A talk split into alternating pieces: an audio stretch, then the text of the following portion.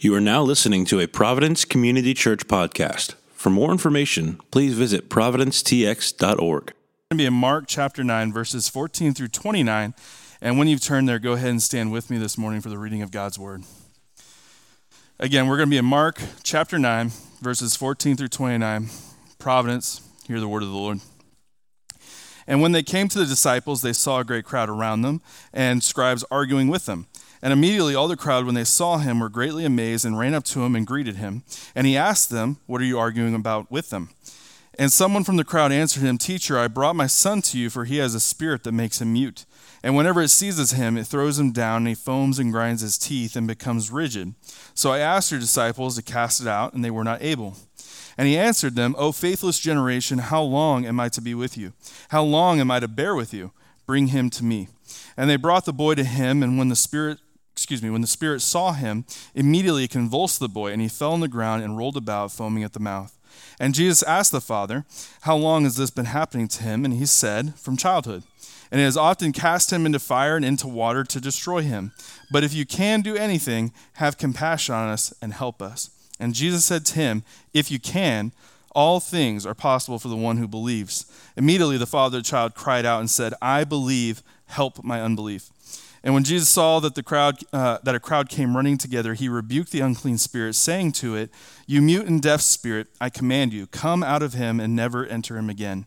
And after crying out and convulsing him terribly, it came out, and the boy was like a corpse, so that most of them said, "He is dead." But Jesus took him by the hand and lifted him up, and he arose. And when he had entered the house, his disciples asked him privately, "Why could we not cast it out?"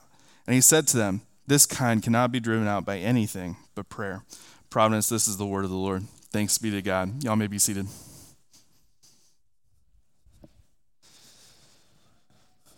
Good morning. All of you dads slept in. I see it now. The first service was bare. Not this one, though. It's okay. I would have been here too.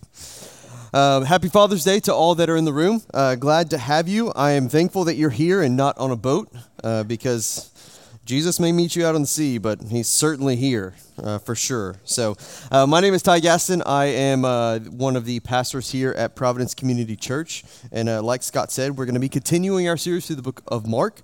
Uh, and so, what I'm going to do is I'm going to uh, jump right in. I've actually been really looking forward to this text a lot. I have a couple weeks ago, I got asked to I got asked to preach. kind of last minute, Court was really sick, and so he he asked me and gave me the choice. He was like, "Hey, you can either uh, use one of your sermons that uh, that you because I, I keep like two or three just in case because in case in case anything happens, I want to be ready. So I keep like two or three in the back pocket." Um, and he was like, "You can either go with one of those, or you can keep moving forward with uh, with the series." And I knew that if I had uh, used one of my my back pocket sermons, then uh, I would have had to I would have had to push this text, and so I wasn't doing it. I was I wanted this one and shameless about it. So I have been looking forward to this, chomping at the bit. And so what I'm going to do is I'm going to pray, and we will move forward. So if you would bow your heads, Father God, we come before you today, and we lay all of our all of our lives, all of our hearts, anxieties, fears, worries, our lack of faith, our overconfidence. We we lay it before you. And so, God, as we approach your word, could we, would you please help us to do so with humility? Would you help us to, to do it with, uh, with love and desire for you? And God, if there be any, any of us in this room that lack faith and struggle to believe, God, I pray that you would meet us here this morning. God, your word is the only place that we can go, and as we go there, we pray that you would bring us, uh, you would bring us life, you'd bring us peace and joy, uh, where we can't find it anywhere else. God, your spirit, your uh, your word tells us and promises us that it's in your presence that there's fullness of joy. So God, help us help us to find that this morning. It's in Jesus' name we pray. Amen. So last week, uh, Court preached on the Mount of Transfiguration, and uh, there's a lot that's happening there because it, on that mount is a, this is a line of demarcation in Christ's ministry because from that mountain he will then proceed on to the cross. It's where he's going from, and and there's this moment prior to the mount where Jesus is healing the disciples and or he's healing a blind man and the disciples aren't quite seeing it. Then he shows them again. He heals them fully. And it's this moment where the disciples clearly they only see him in part But once Jesus brings Peter, James, and John up to the mountain, they see him in full for who he really is. And there's this incredible moment that these words are only used to describe Christ in this way here on the Mount of Transfiguration one time in the entire New Testament. And it's, it's when it's talking about what Christ looked like when, he, uh, when this happened. The text reads that Peter, James, and John were taken up on the mountain of Christ, and he was transfigured before their eyes. And prior to that moment, they, only, they had only seen him partially. But then the text says that his clothes became radiant, intensely white, and that no one, not even those that made laundering their profession, could make something so white. And, and now it would be really easy to pass that over, but we need to remember that Peter is struggling to put into words just how other and set apart Christ is, just how holy and pure and other he is. Peter, in that moment, doesn't want anything in your mind to read that Christ is like Moses, who's up on the mountain with him, or like Elijah. Peter, now, admittedly, in his own account, he makes that mistake. He makes that mistake by saying, okay, well, how about I just make a couple tents? One for you, Jesus, one for you, Moses, one for you, Elijah. And that's why uh, there's so much offense that happens there because what's really going on is that Jesus being so radiant, so intensely white, it's showing that there is no one like him. There is no one like him on earth. And it's the only time that these phrases are used in the New Testament to be called radiant and intensely white. Peter couldn't even describe, I mean, he did the best he could to describe what this looked like, but he didn't. He, wasn't able to. And, and we joked about this a little bit in our home group that you get a little bit of Peter's personality here that he just, he can't sit still. He just can't be. He doesn't know how to, how to rest. Because uh, in, in that moment, he describes him as radiant, intensely white, not even something that a launderer could do. But then he goes on to say, I, I didn't know what to say, so I just started to ask if I could build tents. It's a Peter doesn't know how to just be in the presence of God because he feels like he has to do something. Feels like he has to say something. You get a little bit into his personality there. But this is why it was so offensive that Peter would try to make tents for Jesus, Elijah, and Moses because unintentionally he was lumping Christ into the same category as these, as these two men. And I understand what Peter was trying to do, but he was missing the point. Those men were good, faithful men that God had bestowed a special call and grace to, but they are not the same as the Christ. Moses may have penned the law, but he was not going to fulfill the law. Elijah may have spoken the word of God and never experienced death, but Christ was the word of God and had the power over life and death. And those are significantly different attributes. It's vitally important that disciples knew and that we know that Christ is no ordinary man. And in order for us to understand this text this morning and why Jesus responds the way that he does, we have to get that part right. That Jesus is no ordinary man that can be lumped into any other category. He is other, he is set apart, he is holy. He is the God man that has existed for all of eternity. He did not have a beginning. We have to understand that Jesus is the king that reigns regardless. And he's the God incarnate whom every knee will bow, regardless of whether or not you believe in him. You will bow your knee. He doesn't need our affirmation. But when we have this proper understanding of Christ, we begin to see things as they ought to be. We'll be able to see what's in this text for us and also in the text later on. So let's get started. Mark chapter 9, verses 14 to 16. Verse number 14 says this And when he came to the disciples, he saw a great crowd around them and scribes arguing with them. And immediately all the crowd, when they saw him, they were greatly amazed and ran up to him and greeted him. And he asked them, What are you arguing about with them? So if you're in our Exodus series, this should come as to no surprise to you and, see, and sound a little bit familiar. Uh, when Moses was up on the mountaintop, uh, communing with God and received the tablets of stone, he came down to chaos happening. Jesus, now descending from the mountain after communion with the Father, also comes down to utter chaos. Now, they, they don't look the same. Uh, I think we can agree that having a conversation, a heated conversation, versus uh, worshiping golden calves and then having to grind those down and drink them is a significant, significant difference in scenarios. But the principle is the same. And the fact that the scribes were this far north of their normal policing ground shows just how concerned that these men were about Christ's preaching and teaching. Now, one thing that is missed here uh, in the ESV translation that I think is important to note here is the text says, what, what are you arguing about with them? And it says that Jesus asked them this. And I think the when you read it, at first you first think, okay, well, Jesus is talking to the disciples. The, he comes down down the mountain, he approaches the disciples, and he uh, they're clearly arguing about something, and he says, "What are you arguing about with them?" But what most manuscripts put in here that is important to note is that he's not talking to the disciples; he's talking to the scribes. In, in, most manuscripts, what you see is that he, it says, it doesn't say that he asked them, it says that he asked the scribes. And the reason why that's important is because at the end of the day, we need to understand that God is going to fight his enemies for us on our behalf. That's where he starts. He's not a mean, chastising father that goes after his children who are out of line first. He goes after the enemy that is trying to hurt them. That's important. We see this in the book, uh, in, in, the book of Genesis at the very beginning in the Garden of Eden. Uh, everything ha- everything uh, happens with the uh, with the tree of knowledge of good and evil. They betray. Sin comes into the world. Yes, God does address Adam first. Yes, he, he addresses Eve, and then he addresses the serpent. It's, common, it's commonly said that, well, Adam, Adam gave man the curse, and Eve gave women the curse, and the enemy had his own curse. The problem is, is that man and women are not actually cursed. They experience consequences of their actions, that's for sure.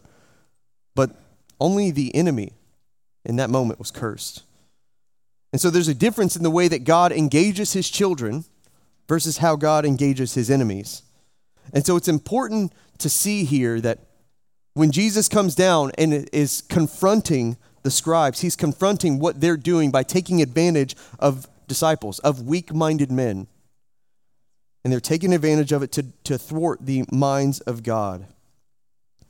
Now, there's no doubt that the scribes are mocking the disciples over their failure to heal the boy uh, probably because uh, they use the lack of success as an opportunity to question Jesus' authority. And this is a common work that the enemy uses against the kingdom of God. Uh, and we see this even to today. How do you go after Christ? Well, you go after his people. Uh, if you undermine them, you undermine him. And it wouldn't take you long to start hearing and seeing this happen in our society if you just paid attention. Our society is filled with detractors that desire nothing more than to neuter the advancement of the gospel. You'll hear things like Christians are hateful, Christians are bigots, uh, Christians shouldn't act like that. I thought you were supposed to be loving. And because we allow detractors to get the best of us, we start to hyper focus on our own abilities. You start questioning your own faith and whether or not you actually believe. Am I, do I really believe in Christ? I'm not acting like him. I'm not being as loving as he's loved me. Maybe I just don't believe. Or you start to vindicate yourself, as we see with the disciples, where they start arguing uh, just how good they are and really how bad the other person is. And that's usually what happens. You either uh, sulk and worrying about what you're not, or you try to galvanize where you're at and then start to character, character attack the other person. They started with a character attack to you, so you gave an eye for an eye usually happens in one of those two, one of those two ways. And it's true, we ought to exemplify a godly lifestyle and try to model after Christ. But the point of the gospel is not that we're perfect and we ought to defend ourselves or that we're just not good enough and therefore should sulk and await our punishment in hell. That's not the point. The point is that we are sinful people that cling to a sinless Christ. The answer is yes, I can sometimes be rude. Yes, I shouldn't act like that. Yes, I'm supposed to be loving, but praise be to Christ that He made a way. Praise be to Christ that He paid my penalty. Praise be to Christ that when God looks at me, He doesn't see what I'm not, and I don't have to defend myself. Because Christ is what I should have been, and He's already paid it. Christ defended on my behalf. We need to be a people that understand our need for Christ and not rely on our own capabilities or our own uh, desire to vindicate ourselves. we must be a people that are filled with so much grace and mercy because of it's been extended to us that we radically extend it to our enemies. Let's keep reading. Mark chapter uh, chapter 9 verse 17 and 18. And someone from the crowd answered, "And teacher, I brought my son to you, for he has a spirit that makes him mute." And whenever it seizes him, it throws him down, and he foams and grinds his teeth and becomes rigid. So I asked your disciples to cast it out, and they were not able. Ah, now we understand why they were arguing. Now we understand at least the topic at hand. And it, it could have been about the origin, origin of the demon, whether it was his sins or his parents' sins. It could have been about Christ's authority over the demons, the demonic. Uh, it could have been about the disciples' capabilities. We, we don't know specifically what they were arguing about, but we do know it was related to this boy and his, uh, and his demon that he had. We know for sure that the demonic activity was center stage. Now, again, this should be no surprise here because where there are detractors of the faith, the enemy is not far behind. We need to be careful here because we are faced with the age old debate, and that's that whether something is originated by de- demonic activity or natural occurrence.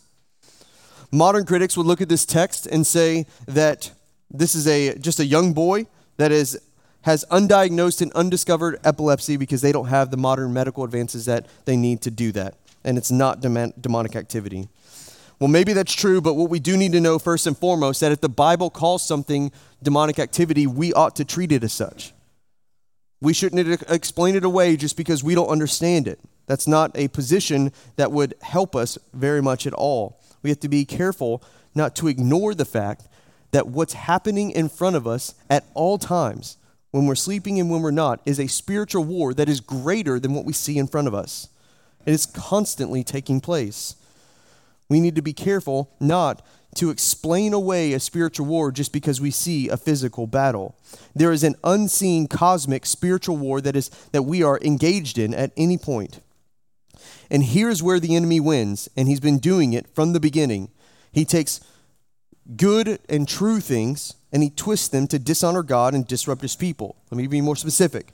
He takes physical battles in front of us and tries to terminate our desires, our hopes, and our values on those immediate physical battles instead of understanding that everything in our life is instructive and there's a spiritual war happening beyond it. So the enemy would love you to believe that your battles ought to be fought in the political sphere. The enemy would love you to believe that real battles are fought in the philosophical or ideological sphere. The enemy would love you to believe that your spouse is the problem, or that your kids are the problem, or that your job is the problem.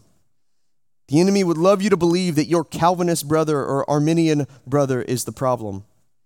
Sometimes, because he's crafty, he would direct our target away from even those things and have you believe that God is the problem.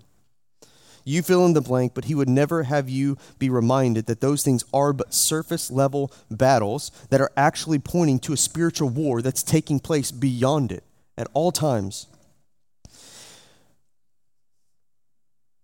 It's a deep war that is infused in every level of our society. And if we just but took a step back, we could see the enemy working in front of us. It's important for us to remember that even when we look at the enemy's activities in Scripture, before the enemy possesses or troubles a person, he always exploits frailties that already exist. So he's not the enemy is not a creator. He doesn't have creative like qualities like God does. So he's just going to use what's already there. He's going to take a a door that's been cracked open in the soul and he's going to expose it. Or he's going to take a crack that's in the heart and he's going to wound it. He's only going to exploit what's already there.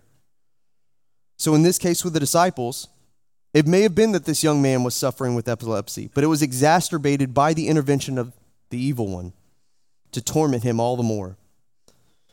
So, for us, does that mean that politics are important? Is our job important? Family, family vitality important? Is money important? Yes. All of those things are important, and all of those things are good for us and given to us by God but they serve a greater purpose in a battle that is greater than you and I.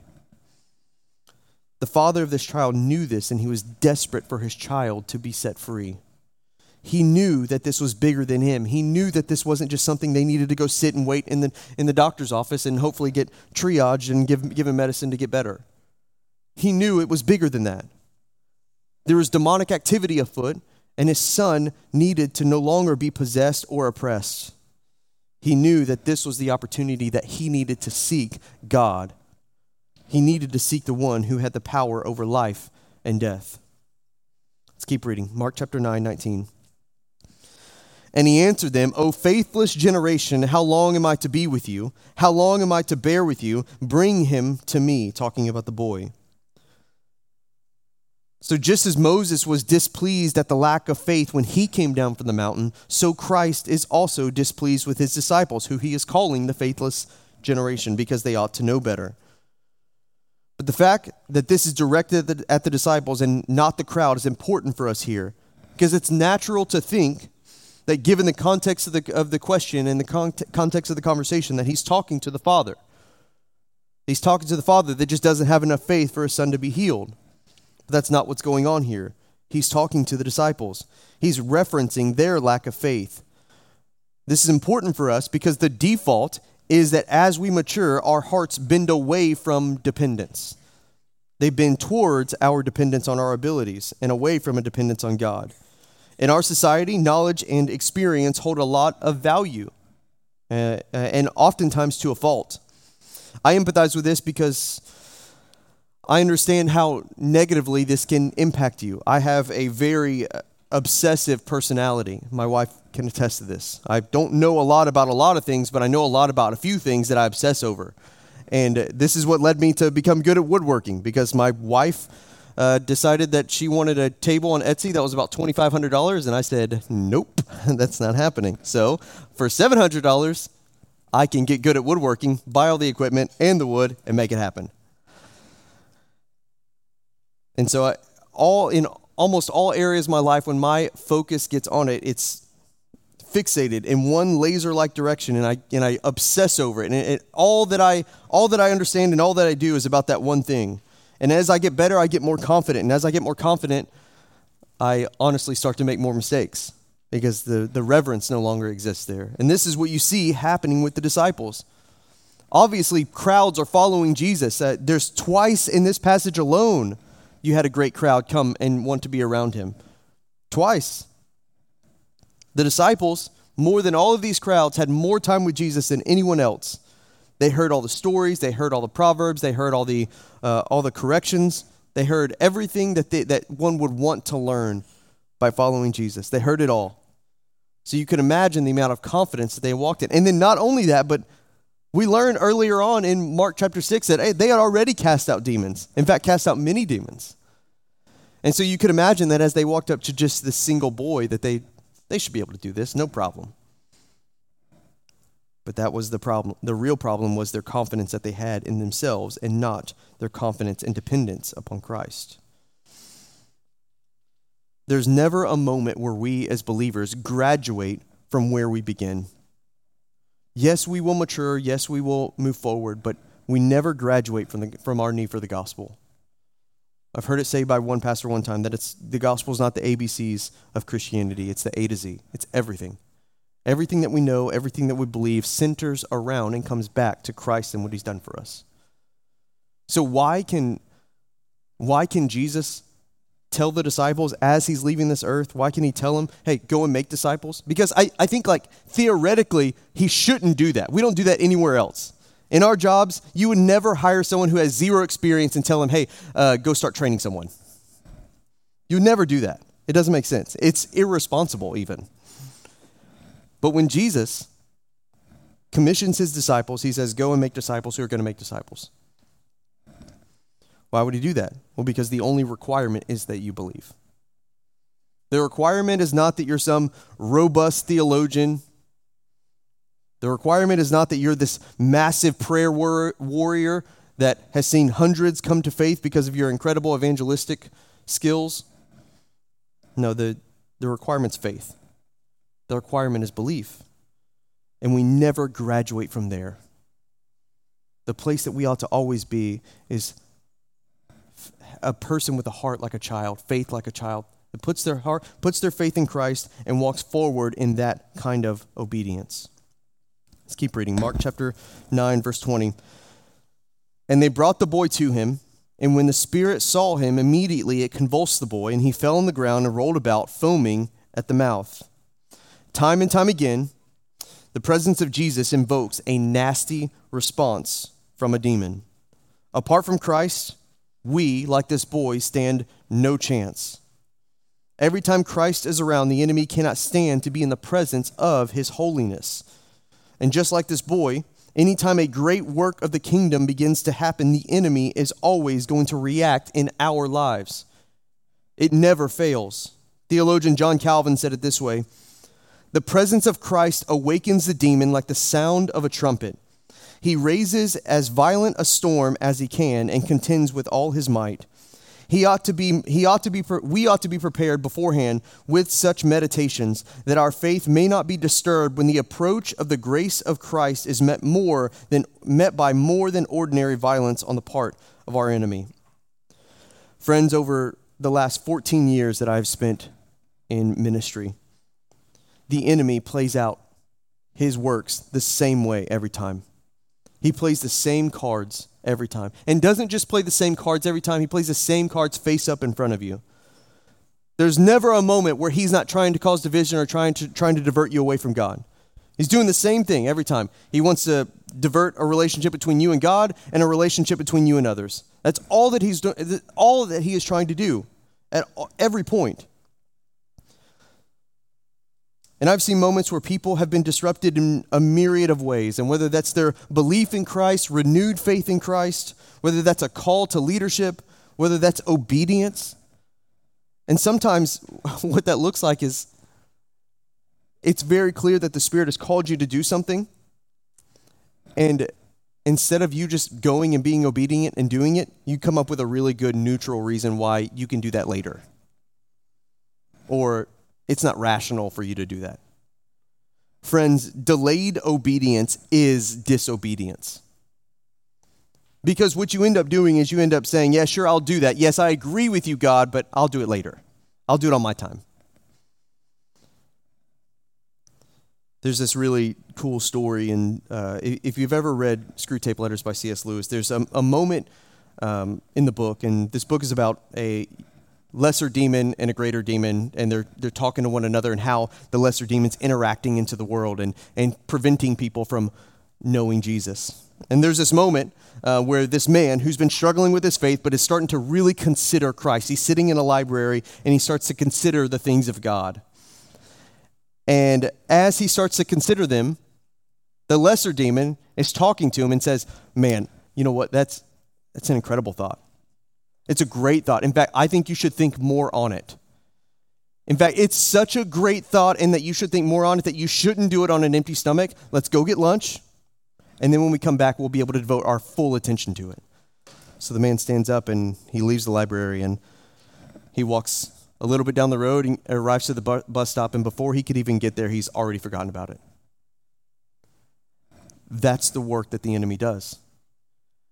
He will take good and neutral things and divert you away from being obedient, divert you away from faith, divert you away from what you're supposed to do.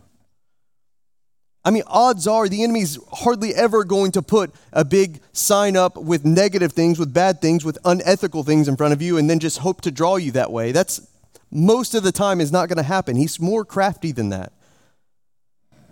Instead, he'll take something good and wonderful that God has given you and, and get you to turn it into something it's not. Get you to look at it in a way that tries to resemble God. And what that does is not only devoid it of its value, but it saps your soul. And so the enemy plays the same cards every time because at the end of the day, the enemy hates God. He hates God because he thinks he should be there. He hates God because he was cast out for trying to get there. And more than that, he doesn't just hate God, he hates God's bride, hates the church. And he doesn't just hate the church, but specifically, he hates you. And I think that's important for you to know. It's important for you to know that there's an enemy out there who is actively working against you and your family. He hates you and will do anything he can to divert you away from the good things that God has given you. He will do anything to divert you away from the good God that loves you. He'll convince you that you're unlovable. He'll convince you that there's nothing that can, that can save you. You've just sinned too much, or you're too far gone. You haven't read your Bible long enough. How could I approach it now?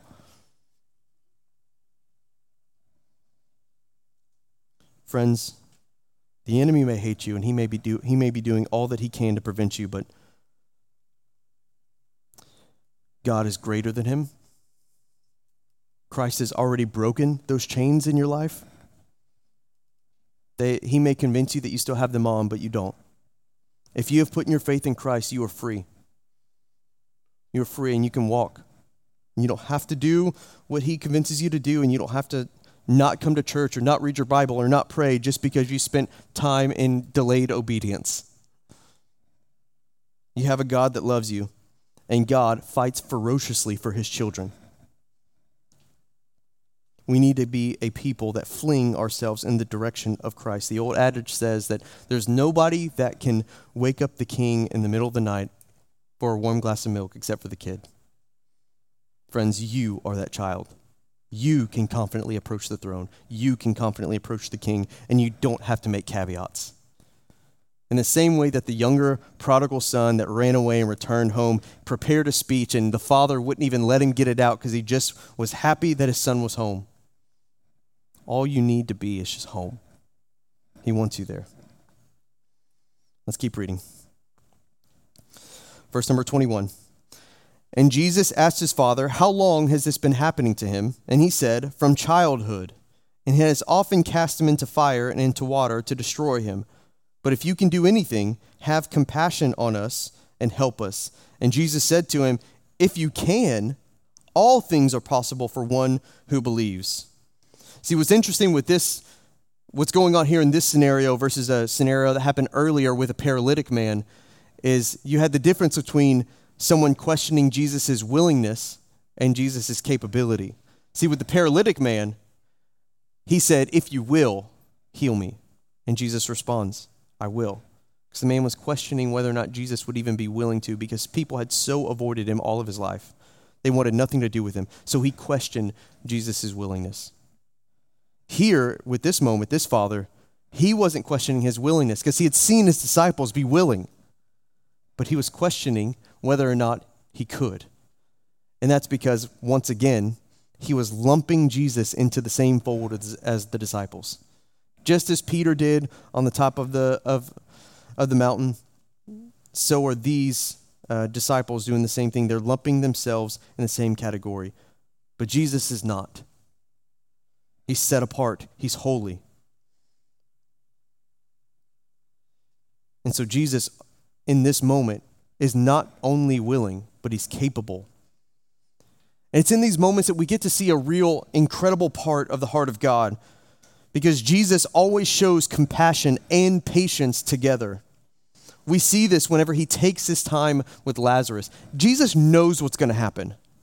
He knows that if he waits a certain amount of time, Lazarus is going to die and it will be, it will be sure that the body's done and he shows up. He knows that after three days it'll, it'll be done for sure. So he shows up on the fourth day and he sits there and he receives the berating from all of the family members that are mad at him who, because he could have came a lot sooner. And he doesn't try to defend himself, but he sits there and he weeps with them. Jesus knows what's going to happen. He knows what he's going to do. But he takes the patient route because he wants to teach a greater lesson. And even in this moment, with this with this guy who's this young boy who's suffering with epilepsy and a demon. He's actively convulsing in front of everyone right now as they're talking, and Jesus is saying, He's asking questions. You know, the questions that you would get in the doctor's office. So, how long have you felt this pain? What about when I press here? He's having that kind of conversation with him right now, and he's taking his time, he's being patient. Even the fact that he asks, How long has this been happening to him, is a sign and show of compassion towards the Father. He understands. But don't mistake this compassion and this patience for his inability. Everything is resolved in God's perfect timing. Jesus was offended at the skepticism because, once again, he was not going to be considered just any normal man, any normal disciple. They failed, he will not. Okay, let's keep running. We're running a little bit low on time. Verse 24 Immediately the father of the child cried out and said, I believe, help my unbelief. And when Jesus saw that a crowd came running together, he rebuked the unclean spirit, saying to it, You mute and deaf spirit, I command you, come out of him and never enter him again. And after crying out and convulsing him terribly, it came out, and the boy was like a corpse, so that most of them said, He is dead. But Jesus took him by the hand and lifted him up and arose. You see, friends, in, in this moment, it's important to understand that there is a massive difference between unbelief and non belief. And I think the difference is very encouraging for the believer. Because oftentimes, what Christians will do, who will describe people that are not Christian, they'll say that they are unbelievers. And what that does at times is that creates a connotation that if you ever struggle with belief at all, then you must not be a real Christian. If you ever struggle with doubt, you must not be a real Christian. How dare you repent of your unbelief? But there's, there's a difference here. Because I'll, while your belief may be small, and you may struggle with a little bit of unbelief at the time, that doesn't remove your status as a child. However, unbelief is different than non belief, where non belief says, No, you don't exist. I don't care what you have to say. I don't believe in you. That's a willing disbelief whereas unbelief is almost unwilling. Unbelief is, yes, I do trust that God is real and that He has loved me and made a way for me, but just struggling to really hold on to that right now. That's unbelief.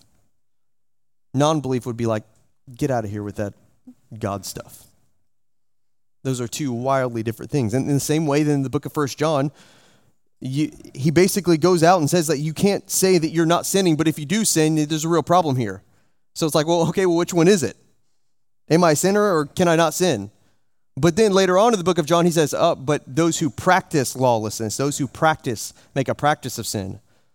As in, like, there's a, there's a for sure going to be an element of every single believer where sin is a part of your life, but there's a difference between that being there and you being sanctified and you willingly saying, I don't care what the Bible says about this, I'm going to do it anyways. There's a difference between unbelief and non belief. Every Christian who has trusted in Christ underneath the sound of my voice has some level of authentic, saving faith in his or her heart. However, the intensity of that faith is not constant. It waxes, it wanes, it increases, and it diminishes. And no matter how strong your faith is, there are moments in this life where it is assaulted by the enemy. And sometimes it can seem as if your faith is barely hanging on and you make a prayer much like this man made to Jesus. And you say something like, I believe. My belief's not perfect, it's not pure, it's not even strong. I need help. Help me with my unbelief. But I think it begs the question okay, well, then how much belief, how much faith do we need? A lot? A little? What do we do here? Must it be perfect? The answer to all of those is no. In the book of Matthew 17, we learn that even the faith the size of a tiny little mustard seed will do just fine, fine enough to cast mountains into the sea. You see, the key is not the depth of our faith, but the direction of our faith. What's important is not the potency of our faith, but the person that our faith is in. We need to understand that at the end, end of the day, we're not going to be perfect on this side of heaven. And so our faith may wane at times, but at the end of the day, as long as we are pursuing Christ, we're being faithful. Sometimes we get so caught up in what we aren't that we lose sight of what we actually are. Sometimes we get so caught up in what we're not doing that we lose sight that we are a child of God. And nothing can change that. I've used this example before, but my, my son could come into this room right now, slap me in the face, run off, and he's 10 years old, so he wouldn't get far, but he could run off forever and say, I never want to see you ever again, and never talk to me for the rest of his life. And as heartbreaking as that may be, what never changes is that he is my son. He can change his name all, he's, all he wants. Never speak of me again. Still my son. Nothing changes that. We need to stop getting caught up in what we are and what we aren't and be really focused on the identity that we have in Christ as a child of God. Verse number 28. And when he had entered the house, his disciples asked him privately, Why could we not cast it out? Talking about the demon. A moment of humility and clarity for the disciples was right before them. The disciples had failed big time. Uh, it was even as uh, Brendan and I often mock at each other, it was indeed a public fail. A public fail brought ridicule, cast doubt on their master and their mission, and filled them with self doubt. So when Jesus initiated this reflection and debriefing, they asked themselves, why couldn't we drive the demon out? Their question betrays a sense of confidence in their own strengths and even own experience that they had. Because, like we said in Mark chapter 9, they had, or Mark chapter 6, they had already cast out many demons. So, if they did it before, they'll do it again. But it didn't work this time, and I think they had to ask themselves why. And the truth is, is that oftentimes in our life, we will experience these levels of failure. And you can either hide behind those failures or you can allow them to be teaching moments that help you help direct your heart and shepherd you back to God. Every moment that we have in our life is instructive. There's never a passive moment where it's not instructing us to become more like Christ.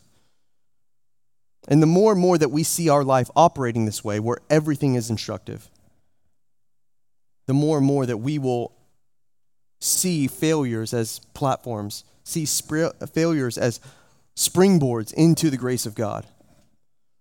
The disciples here missed it. But the truth is is that they fell into the great hands of Jesus. And Jesus said back to them, this cannot be driven out by anything but prayer. And the just like earlier, the ESV also misses a, a very critical part of this translation. Uh, because most manuscripts that we see, it doesn't just say prayer, it says prayer and fasting. And, uh, and I think that's an important aspect because there's a level of dependence that comes with prayer and fasting that you cannot get anywhere else. The disciples couldn't cast the demon out because they were prideful. They couldn't cast the demon out because they had lacked dependence. They couldn't cast the demon out because well, we learn in a couple passages later, they're worried about who the greatest is. And they get in an argument on the road about which one's better than the other. The truth is, is that they lacked a dependence on God, and prayer and fasting encourage that kind of dependence. Because when you pray, what you're doing is you're simply, you're simply saying, God, I don't have it in me to do what you're asking me to do. I don't have it in me to be obedient. I don't have it in me to be faithful. I need you to do something. And fasting is, is saying, God, I don't desire to have anything in my life but you. Man does not live on bread alone, but every word that comes out of the mouth of God. God, it's you. It's you alone that I need. Prayer and fasting give themselves over to a believer walking in faithfulness when we experience this kind of humility that the disciples experience, when we experience weakness and trial, it's here that the strength of Christ reigns in our heart. And it can't reign anywhere else. There's not room for it. If there's anything other than vulnerability, weakness, transparency, and things that, eh, that would allow us to depend on God, if there's anything other than that, then the strength of Christ does not reign.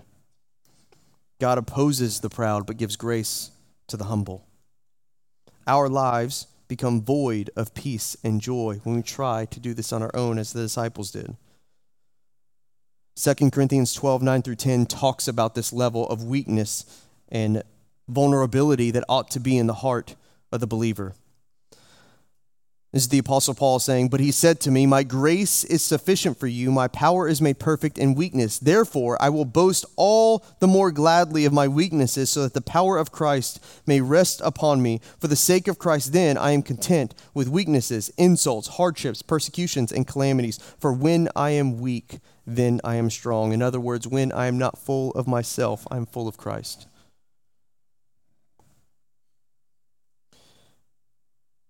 For the sake of not beating a dead horse, what I want to do is I want to read a hymn to close out our service, and, and then I'll pray for us. But this, this hymn is it's called Just When I Need Him Most, written by Oliver Poole. It's an, an incredible hymn, and I, I read it, and it, it invoked so much worship in my soul. I hope it does the same thing for you as we close out this morning of worship.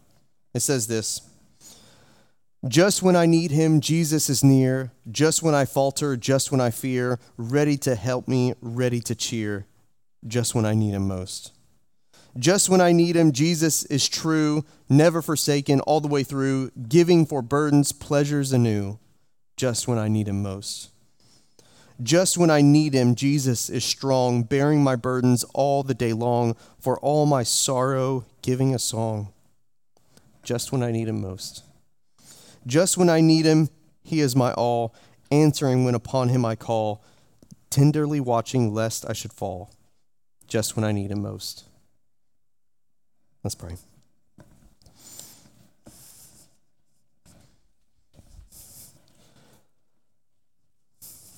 Father God, we come before you humbly. There's no other place that we could go. There's no other place that we ought to be and sitting before you. And so, God, where our faith has waned, we pray that you would strengthen it. God, where we have tried to hide behind a false sense of strength, our own strength, so that we could avoid the pains of weakness, God, we pray that you would encourage us to be near to you. Encourage us to see that it's in you that we are made strong, that our weaknesses are platforms for your grace and your mercy. And so, God, where we struggle here, we pray that you would give us the courage to confess the sin that we need. Give us the fortitude to, to stand strong when the enemy tries to attack. And God, help us have the faith that can move mountains. God, it's in your beautiful name we pray. Amen.